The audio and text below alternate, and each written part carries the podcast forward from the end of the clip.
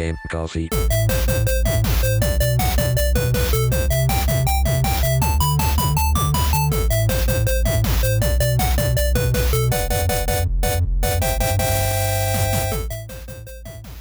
Ciao a tutti ragazzi e benvenuti ad una nuova puntata di Game Coffee. Come va? Come state? Ok, va bene, l'ho detto, l'avevo detto mille volte um, l'anno scorso che avrei dopo, dopo aver appunto parlato delle mie prime ore su Cyberpunk avrei smesso di parlare di Cyberpunk, ma alla fine mi sono detto eh, magari qualcos'altro potrei fare. Quindi, oggi tocchiamo con, tra virgolette, mano le tecnologie di cyberpunk che tra virgolette esistono nel mondo reale. È un, un concept un pochino, diciamo, azzardato e mi è venuta in mente sta roba tipo qualche giorno fa, quindi sto cercando di ancora di, di mettere su un paio di idee perché comunque c'è un sacco di roba da da, da, da sviscerare per quanto riguarda la lore di Cyberpunk, perché nonostante tutto, dato che il gioco è basato, per chi non lo sapesse, su una serie di giochi da tavolo, giochi di ruolo da tavolo, um, che hanno tutta una lore particolare, e il gioco Cyberpunk 2077 recupera degli elementi, quasi tutti gli elementi dell'universo dei giochi da tavolo e li mette in forma videoludica, avrei pensato uh, di fare qualcosa di... Um, di simile a questo uh, con vari altri temi tipo oggi adesso andremo a parlare appunto di scienza, tecnologia e cose tra virgolette militari qu- quattro elementi in questa piccola lista e li comparerò col mondo reale cioè nel senso guardiamo questo elemento e vediamo se c'è una controparte um, c'è una controparte che noi abbiamo nel, nel mondo reale. E um, Un'altra cosa da, molto interessante, secondo me, un altro tema molto interessante da toccare per quanto riguarda um, Cyberpunk, ma anche per altri, per altri, titoli quali Fallout, ad esempio, è la, la linea temporale che, che i giochi che, che, che, hanno utilizzato, nel senso che sia Cyberpunk che Fallout sono le due, cioè Cyberpunk è solo un gioco, cioè è solo un gioco nel senso che c'è una sola intro, ma uh, nel caso di Fallout la serie di Fallout è basata su una linea temporale alternativa. Stessa cosa con uh, Cyberpunk, con alcuni e um, con alcuni altri, diciamo, titoli e serie um, basate appunto su una divergenza temporale dal punto di vista storico, nel senso che a un certo punto le cose prendono un'altra strada nell'universo appunto di, um, di, qual- di, questi titoli che si possono essere come oggetto prima Cyberpunk, Fallout o anche ad esempio Wolfenstein è, tra virgolette, è leggermente basato su una, uh, una linea temporale alternativa che probabilmente, um, che probabilmente è abbastanza nota. Però in questo caso uh, volevo appunto oggi parlare di questi quattro elementi che sono basati sulla scienza, la tecnologia e uh, anche sulla tematica militare che possono essere tra virgolette tra, trapiantati o um, hanno una controparte nel nostro mondo. Quindi um, ci sono veramente un sacco di elementi da poter toccare, da, da toccare, da vedere appunto con, um, con mano, però in questa prima, tra virgolette,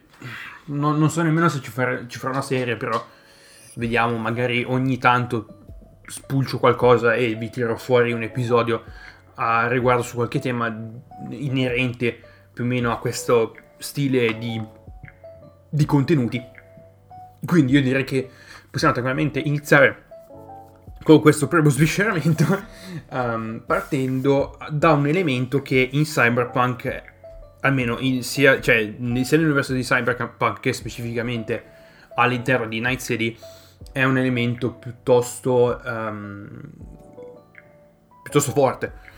uh, di, dell'intera, diciamo, dell'intera trama, dell'intera ideologia uh, che si porta dietro Cyberpunk, ovvero um, il fatto che le corporation, le, le, le compagnie, diciamo, le corporazioni, ecco, eh, il termine giusto è le corporazioni, sono, on, sono sovrascendenti alle, ai governi, quindi sono ad un livello superiore dal punto di vista del potere rispetto ai governi. E uh, le due, diciamo, corporazioni più importanti nel mondo di cyberpunk sono la giapponese Arasaka che fa un po' di tutto e abbiamo la americana Militech, che è una compagnia che si... Um, che, che, che, lavora principalmente nel campo militare, che siano armi o che siano appunto uh, contratti, merce- contratti da mercenari con uh, altre corporazioni o uh, addirittura anche con altre nazioni. Questo concetto per molti sembra abbastanza possiamo dire squilibrato e senza senso, ma purtroppo nel mondo reale è, cioè, succede già. Nel senso che um, guardando, alcuni, um, guardando alcuni studi, alcune statistiche, molti, molti governi di molte nazioni um, assumono dei mercenari sotto il loro controllo, nel senso che i mercenari hanno dei contratti con i governi di varie nazioni e danno a disposizione delle nazioni uh, con cui appunto contrattano un tot quota di, di personale, di truppe. Un evento che um, tra l'altro è, è, avvenuto alla luce, cioè diciamo che è stato ripreso recentemente uh, per quanto riguarda la cronaca americana, uh, dato che il 22 dicembre del 2020 il, pres- ormai, tra un po' ormai ex presidente degli Stati Uniti Donald Trump ha dato la grazia a quattro militari, tra virgolette militari, uh, il perché lo vediamo tra un attimo,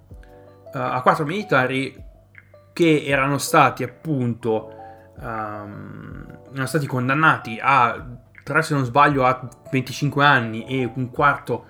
all'ergastolo per una strage avvenuta in Iraq nel 2007, la strage di Piazza di Sur, dove, un, um, dove questi quattro militari hanno aperto il fuoco su una piazza uccidendo 17 persone e ferendone 30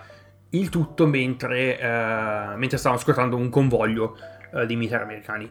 Cosa è venuto fuori? Che loro, questi quattro soldati, non facevano parte dell'esercito americano, ma erano bensì dei mercenari contrattati da una um, compagnia chiamata, adesso non si chiama più Blackwater, al tempo si chiamava Blackwater, adesso si chiama Academy, che è una compagnia che potremmo dire è sulle basi di Militech, quindi uh, offrono come servizio appunto la possibilità di avere truppe, di, truppe aggiuntive per un pagamento, quindi effettivamente dei mercenari. Questo mi è, tra l'altro è forse questo il motivo per cui uh, mi è venuto in mente questo tipo di contenuti e uh, cosa avrei potuto aggiungere in questo episodio. Perché quando ho sentito appunto di questa, di questa strage mi sono informato un attimo e poi ho, ho tra virgolette fatto 2 più 2, ho, ho connesso i punti, ma compagnie militari esistono nella vita vera, ma esistono anche in Cyberpunk, quindi uh, ho deciso di combinare le cose e cercare di tirare fuori, diciamo, una lista di elementi che potrebbero appunto entrare a far parte di questo, um, di questo tipo di tecnologia, comunque uh, roba militare che uh, nel nostro mondo esiste e che esiste anche nel, nel mondo di Cyberpunk, che ha un, appunto un parallelo all'interno di questo mondo. Quindi lo stato del mondo reale per quanto riguarda compagnie militari o mercenarie è, uh, è confermato, nel senso che esistono, fanno i loro affari, uh, anche se è una cosa abbastanza immorale, dobbiamo essere sinceri. In quello che stavo dicendo prima è che uh, ho trovato alcune statistiche, uh, è venuto fuori che la metà del personale che è uh, stanziato in, che ne so, in zone di guerra non è militare, cioè non, è, uh, non fanno parte di un esercito uh, di, una, di, una, di, un governo, ma bensì uh, sono appunto mercenari. Quindi se prendiamo il caso dell'Afghanistan, il 50% dei militari che sono appunto stanziati in Afghanistan sono mercenari. Uh, andando su queste statistiche, non, non, avendo letto l'intero studio, non um, intera, diciamo, ricerca, non posso essere abbastanza, cioè non posso essere accurato, però uh, più o meno la cifra è quella, più o meno il 50% di, del personale militare che appunto è stanziato e combatte eh, in, in, zone di guerra, fa parte non di, uh, di un esercito pagante di una, di una, nazione, ma appunto di uh, una compagnia che uh, offre servizi di questo tipo. Quindi questo diciamo era il primo punto centrale di questo episodio. Adesso andiamo a parlare di una, un, un, elemento che in Cyberpunk è molto molto diciamo centrale, molto uh, comune e um, ti viene messo davanti un sacco di volte, che è quello delle protesi bioniche, ovvero um, in Cyberpunk 2077, comunque nel mondo di Cyberpunk 2077, la gente può effettivamente scegliere uh, se voler aumentare le, diciamo, le funzionalità del proprio corpo attraverso l'installazione e l'utilizzo di protesi, anche se non è necessario, nel senso che magari, che ne so, hai perso una gamba uh, durante la guerra, ti danno una protesi. Uh, in, nel mondo di Cyberpunk c'è gente normale che uh, non ha problemi di, quest- nessun tipo, che si fa mozzare un braccio e se lo fa, diciamo, se lo fa... Mm, se lo fa sostituire con un braccio finto, con altre potenzialità, cioè diciamo con altre features che ne so, tipo eh, la possibilità di avere un, un, dispositivo, uno smart link, che è un dispositivo utilizzato nel mondo di Cyberpunk per mh, mm, permettere alle cosiddette armi smart, che sono delle armi che um, funzionano più o meno come i, mm, come i lanciarazzi a missili guidati, tipo bazooka, uh, che permettono appunto di mirare solamente in maniera approssimativa, però i proiettili comunque sono guidati e um, possono centrare il, um, il bersaglio. Uh, cose di questo tipo, ad esempio, ovviamente ci sono delle modifiche, ci sono delle, uh, de- diciamo delle modifiche molto molto esilaranti e molto molto potenti, come ad esempio uh, se avete giocato a Cyberpunk le famosissime Mantis Blades, che sono quelle lame che escono direttamente dal braccio, che fanno danno um, e possono essere utilizzate tranquillamente come armi um, come armi di tipo melee, uh, melee quindi uh, come armi bianche, o addirittura i uh, lanciarazzi che ti spuntano dal braccio, che è una cosa molto strana. però questo tipo di protesi nel mondo di cyberpunk sono una moda, sono smodate, cioè sono utilizzate un po' la, più o meno da chiunque. Mentre nel mondo reale ovviamente non è che uno solamente va dal dottore e mi dice scusi non è che mi taglia il braccio che me ne faccio, che me lo faccio sostituire con un bionico. No, in, nel nostro mondo non è possibile ed è altamente stupida come cosa. Uh, però in fase embrionale esistono, iniziano a venire fuori dei concept di protesi bioniche, cioè protesi altamente bioniche. Cosa voglio dire con questo? Prendiamo ad esempio uh, un, un, purtroppo un ragazzo che purtroppo ha perso il braccio in un incidente le protesi che, può, um, che, al momento sono disponibili commercio quanto, in commercio per quanto riguarda appunto gli arti superiori sono solo protesi che non permettono il movimento, cioè solo un, um, diciamo un, un, un, sostituto del tuo braccio per farti sentire un pochino più, diciamo, um, per farti sentire un po' più normale, nel senso che eh, perdere un braccio secondo me è uno shock piuttosto, piuttosto grande, quindi almeno per darti un pochino più di normalità, avere uh, un, un, sostituto del tuo arco superiore per renderti la vita un pochino più semplice. Però la cosa che non può fare una, diciamo, um, una protesi attuale al momento è uh, poter avere il controllo sulle dita, nel senso che non puoi con una protesi che è al momento diciamo assodata e tutto quanto disponibile al commercio, non credo che tu possa muovere le dita se non attraverso diciamo delle contrazioni uh, di vari diciamo apparecchi che permettono l'uso uh, di un movimento però dal punto di vista fisico nel senso che non puoi controllarli con la tua, con la tua mente come fai col, uh, con, col tuo braccio. Um, cosa succede quando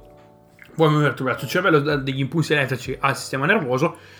Questi impulsi elettrici um, permettono appunto il movimento del, um, de, de, degli arti e quello che è. Che è una cosa in cui, su cui stanno lavorando i ragazzi di, uh, se non sbaglio si chiama Open Prosthetics,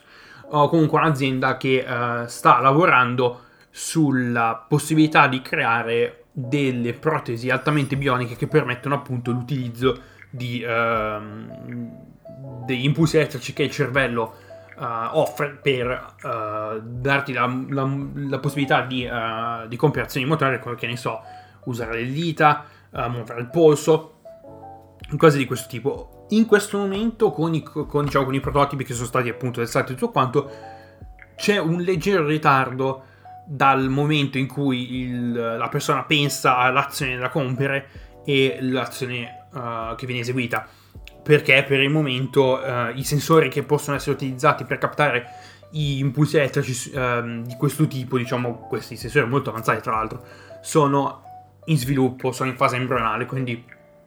c'è ancora un po' da lavorare, però questo diciamo um, questo potrebbe creare uh, un uh, potrebbe creare un vantaggio per, per, possibili, per possibili persone appunto che hanno dovuto perdere o gli sono stati amputati degli arti che potrebbero appunto ri, um, riacquisire il controllo e le funzioni motorie che avevano prima. Un'altra cosa che stanno iniziando a, diciamo, a, a studiare e a creare dei, dei concept uh, e dei prototipi è una specie, um, da quello che ho letto, da quello che ho visto, um, stanno parlando di, um, di, creare una sorta di pelle sintetica per permettere appunto l'utilizzo di recettori per uh, ridare una sensazione fisica a, appunto ad un arto, ad una protesi. Questo ovviamente potrebbe essere uh, sviluppato attraverso altri tipi di sensori che possono essere connessi uh, all'interno della protesi stessa che permettono appunto attraverso l'utilizzo di segnali elettrici che, mu- che si muovono dal, ce- da, dal cervello all'arto e viceversa di avere delle sensazioni fisiche come ad esempio la sensazione del tocco che è una cosa che al momento ovviamente con le protesi di questo tipo con le protesi attuali non è uh, attualmente possibile Cosa diversa, um, diciamo, per quanto riguarda gli arti inferiori, perché per gli arti superiori è, diciamo, è un certo livello, mentre per gli arti inferiori ci sono stati degli sviluppi. Ovviamente non dal punto di vista tecnologico, cioè dal punto di vista tecnologico, ma non dal punto di vista, um, diciamo, altamente bionico, nel senso che generalmente uh, con i nuovi studi per quanto riguarda le protesi alle gambe, ad esempio, non so se... Uh, non so se siete a corrente di queste protesi che si utilizzano per, per correre, ad esempio. Uh, questo tipo diciamo, di studi sono stati fatti, e, um, questo tipo di ricerca, e al momento diciamo che uh, stanno bene. Quindi per, um, per, le gambe non c'è nulla, diciamo, di... Uh, nessun utilizzo di impulsi elettrici, sensori, cose di questo tipo, mentre per le braccia stanno appunto sviluppando questi nuovi sensori che permettono il movimento da e verso appunto il um, dal cervello e verso il cervello per ridare appunto a, al soggetto che utilizza questa protesi una vita diciamo molto più normale, la possibilità di compiere azioni motorie e la um, sensibilità per quanto riguarda appunto il tocco, eh, calore, recettori di qualunque tipo. Un altro elemento che in Cyberpunk è diciamo um, menzionato un po' uh, è l'utilizzo di carburanti alternativi. Uh, un, il carburante che ha sbancato nel mondo di Cyberpunk è il cosiddetto Chu2, uh, che è scritto CHOO2, Chu2, uh, che è un carburante alternativo a base di zucchero, è un alcoloide, è una un alcaloide? alcaloide? Uh, è comunque un, è, è una, un carburante alternativo basato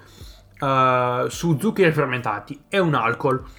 e questo alcol viene appunto utilizzato come carburante per le auto e veicoli di varia natura. L'argomento dei carburanti, dei, dei, diciamo delle, sì, dei carburanti alternativi nelle fonti di energia alternative è comunque molto sviluppato nel nostro mondo, ma al momento l'unica cosa che mi viene in mente di vicino, diciamo, alla, alla, alla sono le biomasse, i carburanti basati sulle biomasse, che siano appunto uh, l'utilizzo di canne da zucchero macerate o um, l'utilizzo appunto di, uh, di, biomasse che permettono